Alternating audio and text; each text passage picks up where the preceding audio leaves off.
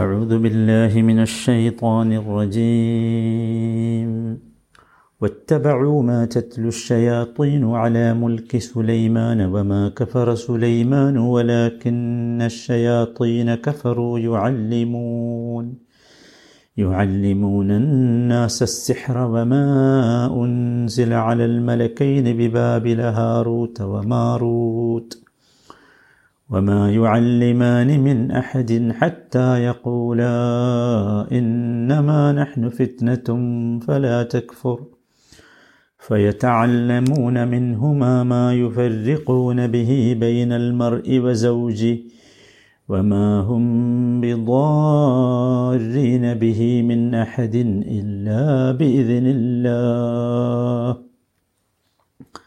നൂറ്റി രണ്ടാമത്തെ വചനം. ആറാമത്തെ ദിവസമാണ് ഈ വചനം നമ്മൾ പാരായണം ചെയ്യുന്നത്.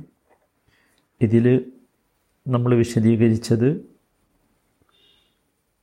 ഇന്നമാ നഹ്നു ഫിത്നത്തുൻ ഫലാ തക്ഫുർ വരെയാണ്. അവിടെ നിന്നുള്ളതാണ് ഇനി വിവരിക്കാനുള്ളത്. ഫയതഅല്ലമൂന മിൻഹുമാ, ഫയതഅല്ലമൂന, അങ്ങനെ അവർ പഠിച്ചു. അവർ എന്ന് പറഞ്ഞാൽ ഈ ജനങ്ങൾ, ബനു ഇസ്രായേലിൽ പ്രത്യേകിച്ചും യഹൂദർ. മിൻഹുമാ, അവർ രണ്ടുപേരിൽ നിന്നും, ഈ രണ്ട് മലക്കുകളിൽ നിന്നും. ഹാറൂത്തിൻ്റെയും മാറൂത്തിൻ്റെയും കഥ നമ്മൾ പറഞ്ഞല്ലോ. മാ യുഫരിഖൂന,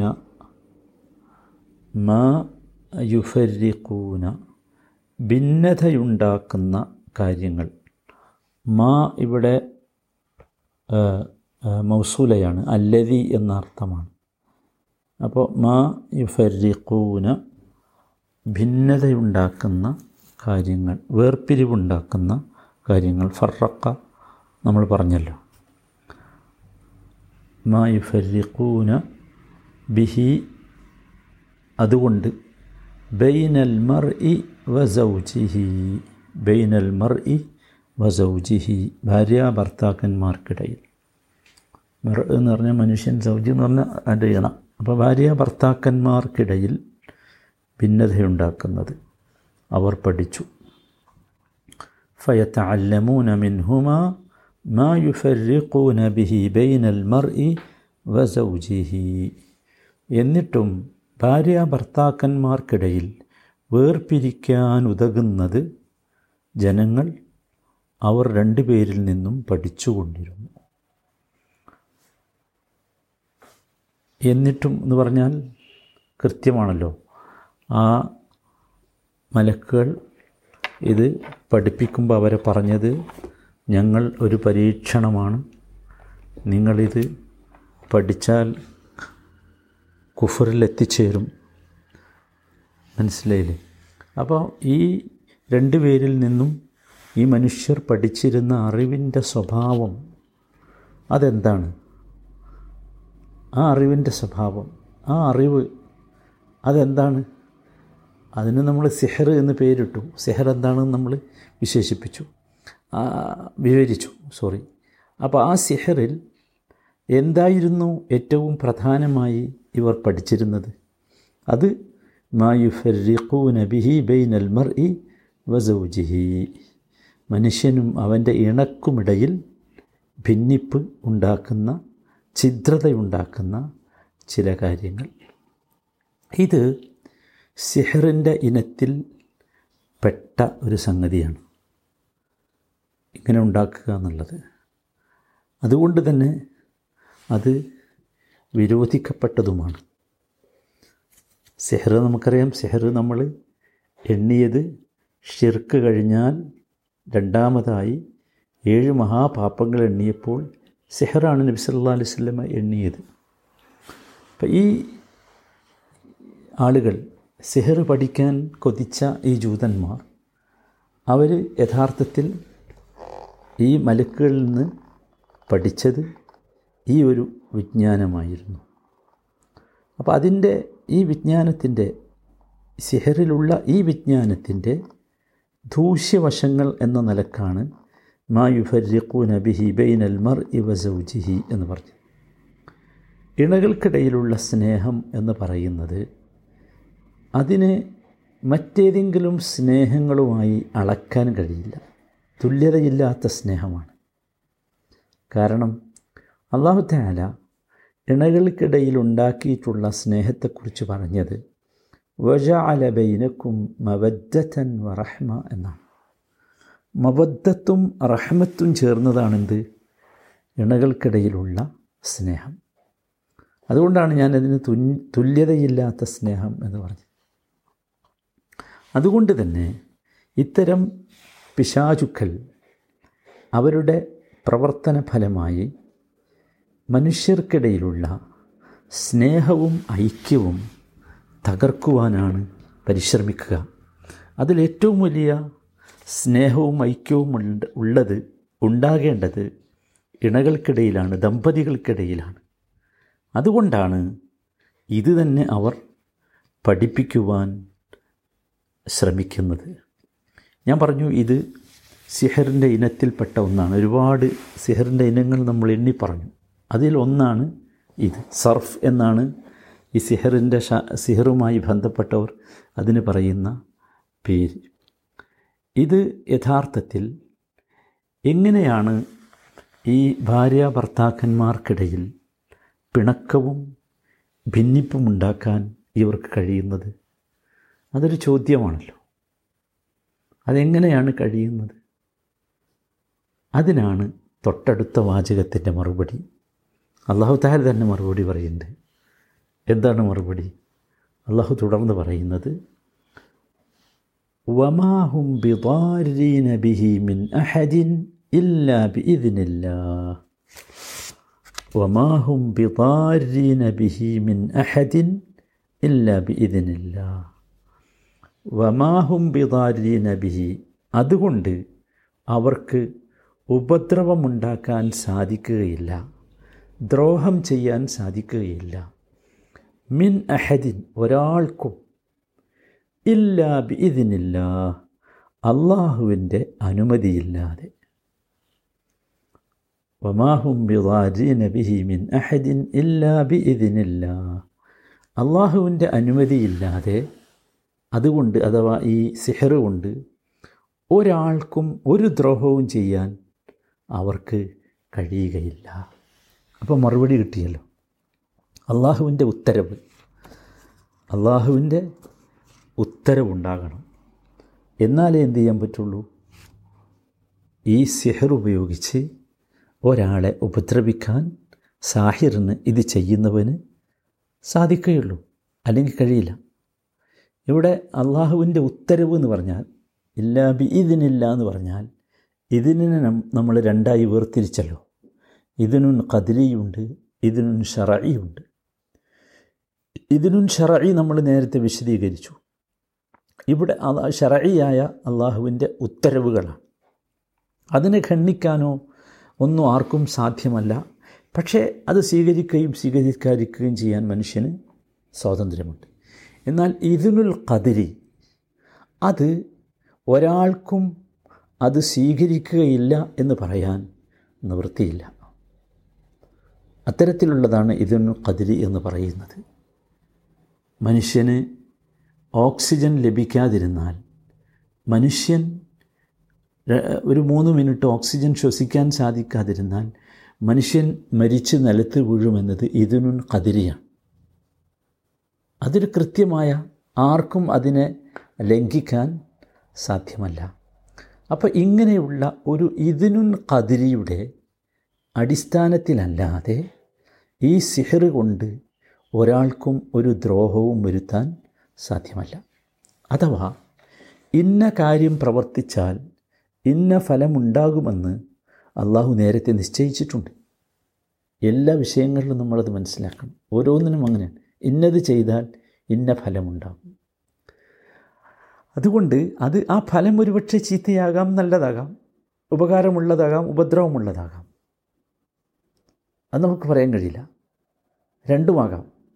അതുകൊണ്ടാണ് ചീത്തയും ഉപദ്രവകരവുമായ കാര്യങ്ങൾ ചെയ്യരുത് എന്ന് അവൻ വിരോധിക്കുന്നത്. ചീത്ത കാര്യങ്ങൾ അള്ളാഹു തീരുമാനിച്ചിട്ടുണ്ട്, അതിനുള്ള കാരണങ്ങളും അള്ളാഹു നിശ്ചയിച്ചിട്ടുണ്ട്. പക്ഷെ അത് ചെയ്യരുത് എന്ന് പറഞ്ഞിട്ടുണ്ട്. മനസ്സിലായില്ലേ? ഉദാഹരണം പറഞ്ഞാൽ നമ്മൾ കത്തിയെടുത്ത് മനുഷ്യനെ കുത്തി കുത്തിയാൽ അത് മരണത്തിന് കാരണമാകും. ഇത് അള്ളാഹുവിൻ്റെ നിശ്ചയങ്ങളിൽ ഒന്നാണ്. കത്തി ഇരുമ്പാണ്, മൂർച്ചയുണ്ട്. അതുകൊണ്ട് കുത്തിയാൽ, ഒരു മനുഷ്യനെ കുത്തിയാൽ മരിക്കാൻ കാരണമാകാം. ഇത് അള്ളാഹുവിൻ്റെ നിശ്ചയമാണ്, ഖദറാണ്, അള്ളാഹുവിൻ്റെ തീരുമാനമാണ്, ഇതിനൊന്ന് ഖദറിയാണ്. അതുകൊണ്ടാണ് ഇതെന്ത് ചെയ്തത്? പാടില്ലെന്ന് പറഞ്ഞത്, വിരോധിക്കപ്പെട്ടത് അതുകൊണ്ടാണ്. മനസ്സിലായില്ലേ? അതേ സമയത്ത് അള്ളാഹുവിൻ്റെ ഉദ്ദേശവും ഉത്തരവും കൂടാതെ ഒരു കാര്യവും സംഭവിക്കുന്നതല്ല. ഓരോന്നിനും കാരണങ്ങൾ നിശ്ചയിച്ചതും ആ കാരണങ്ങൾ ഉണ്ടാകുമ്പോൾ അതത് കാര്യങ്ങൾ സംഭവിക്കുന്നതും അള്ളാഹുവിൻ്റെ ഉദ്ദേശവും ഉത്തരവും അനുസരിച്ച് തന്നെയാണ്. കൃത്യമായിട്ട് നമ്മൾ മനസ്സിലാക്കണം.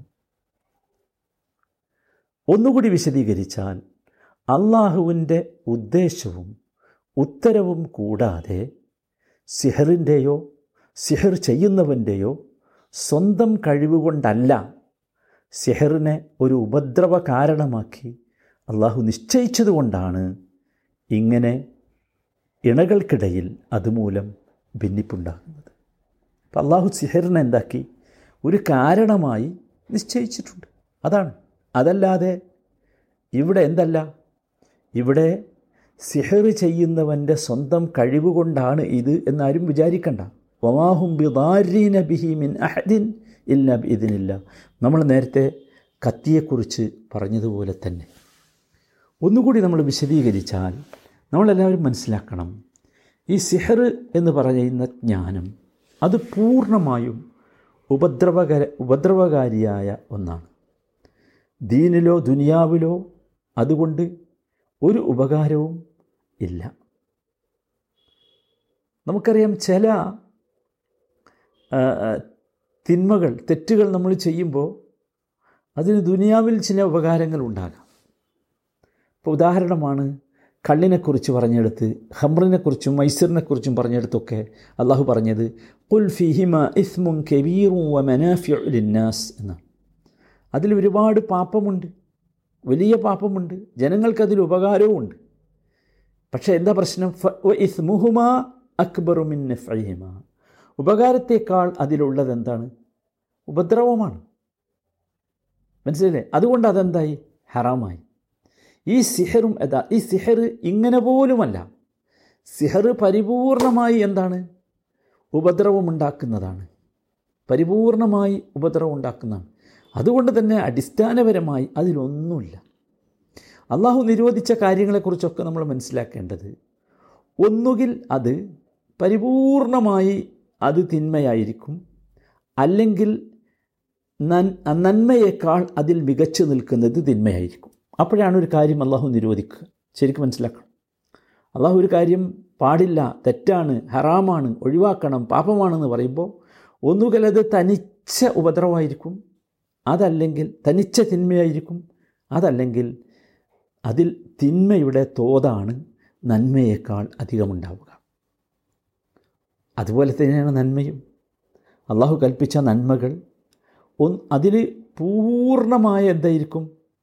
നന്മയുണ്ടാകും. അള്ളാഹു കൽപ്പിച്ച കാര്യങ്ങളിൽ പൂർണ്ണമായ നന്മയുണ്ടാകും. കൽപ്പിച്ച കാര്യങ്ങൾ അങ്ങനെയാണ്, നിരോധിച്ച കാര്യങ്ങളെ പറ്റിയല്ല.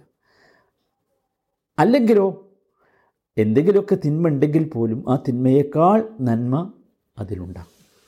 ഈ സിഹർ യഥാർത്ഥത്തിൽ ഏതിൽപ്പെട്ടതാണ്? തനിച്ച തിന്മ എന്ന് പറയുന്നതിൽ പെട്ടതാണ്. അത് അള്ളാഹുവിൻ്റെ തീരുമാനമാണ്, അള്ളാഹുവിൻ്റെ ഉത്തരവാണ്. നേരത്തെ നമ്മൾ ഈ കത്തിയെക്കുറിച്ച് പറഞ്ഞതുപോലെ അത്തരത്തിലുള്ള ഒരു ഫലം യഥാർത്ഥത്തിൽ ഈ സിഹറിന് ഉണ്ട് എന്ന് തന്നെയാണ് നാം മനസ്സിലാക്കേണ്ടത്. അതാണല്ലോ അതാണല്ലോ അള്ളാഹു തആല നമുക്കിവിടെ വിവരിച്ച് തന്നതും. അഥവാ സിഹറിന് യാതൊരു ഫലവുമില്ല എന്ന് പറയുന്നതിൽ അർത്ഥമില്ല. ഫലമുണ്ട്, സിഹറിനൊരു വക ഫലമുണ്ട്. അത് വസ്തുനിഷ്ഠമാണ്. വസ്തുനിഷ്ഠമായി അതിനെ സ്ഥാപിക്കാൻ സാധിക്കും എന്ന് സ്ഥാപിക്കാൻ സാധിക്കുമെന്ന് ചോദിച്ചാൽ അത് അത് യഥാർത്ഥത്തിൽ ഇത്തരത്തിൽ നമുക്ക് നമ്മുടെ നമുക്ക് കിട്ടിയ ജ്ഞാനത്തിൻ്റെ അടിസ്ഥാനത്തിൽ സ്ഥാപിക്കാൻ പറ്റിയ ഒന്നാകണം അത് എന്നില്ല. ഇവിടെ അല്ലാഹു തആല പറഞ്ഞല്ലോ എന്ത്, ഫയതഅല്ലമൂന മിൻഹുമാ മാ യുഫരിഖൂന ബിഹി ബൈനൽ മർഇ വസൗജിഹി എന്ന് പറഞ്ഞല്ലോ. അപ്പോൾ അതുണ്ട്. അതാണ് വ്യക്തിയു വ്യക്തിയുമായി ബന്ധപ്പെട്ട് എന്തായിരുന്നാലും അതുണ്ട്. അഥവാ ഒരു സിഹറിന് വിധേയനാകുന്ന ഒരു വ്യക്തിയുടെ മനോനിലയെ ആശ്രയിച്ച് തീർച്ചയായും അത് നമുക്ക് കാണാൻ സാധിക്കും. ചില ആളുകളുടെയൊക്കെ മനോഗതി അപ്രകാരം നമ്മൾ കാണുകയും അറിയുകയും ചെയ്തിട്ടുണ്ട്. ഇതാണ് ഈ വിഷയത്തിൽ നമ്മൾ മനസ്സിലാക്കേണ്ടത്. ഒരിക്കലും സഹോദരങ്ങളെ, നമ്മളാരും വിശ്വ കരുത്തുള്ള വിശ്വാസികൾ ഇതിനെക്കുറിച്ച് ഭയപ്പെട്ട് ഭയചകിതരായി കഴിയേണ്ടവരല്ല. മറിച്ച് അള്ളാഹു നിശ്ചയിച്ച് നമുക്ക് പറഞ്ഞു തന്നിട്ടുള്ള, തിരുമേനിയുടെ നാവിലൂടെ പറഞ്ഞു തന്നിട്ടുള്ള വിക്റുകളും ദ്വാകളും അതുപോലെ തന്നെ ഇത്തരത്തിലുള്ള പൈശാചിക ക്രിയകളിൽ നിന്ന് രക്ഷപ്പെടുവാനുള്ള ഒരുപാട് രക്ഷപ്പെടാനുള്ള മാർഗങ്ങൾ, മുഅവ്വിദതൈൻ മുഅവ്വിദതാനി എന്നെ പറഞ്ഞ് രക്ഷപ്പെടാനുള്ള വഴികൾ അള്ളാഹു പറഞ്ഞു തന്നിട്ടുണ്ടല്ലോ. ഖുൽ അഊദു ബിറബ്ബിൽ ഫലഖും ഖുൽ അഊദു ബിറബ്ബിൻ നാസും ഒക്കെ മുഅവ്വിദതാനിയാണ്. അതൊക്കെ സ്വീകരിച്ച് നല്ല ഉറച്ച വിശ്വാസികളായി ജീവിക്കുക. അള്ളാഹു നമ്മെ എല്ലാവിധ ഇത്തരത്തിലുള്ള ആപത്തുകളിൽ നിന്നും കാത്തുരക്ഷിക്കുമാറാകട്ടെ.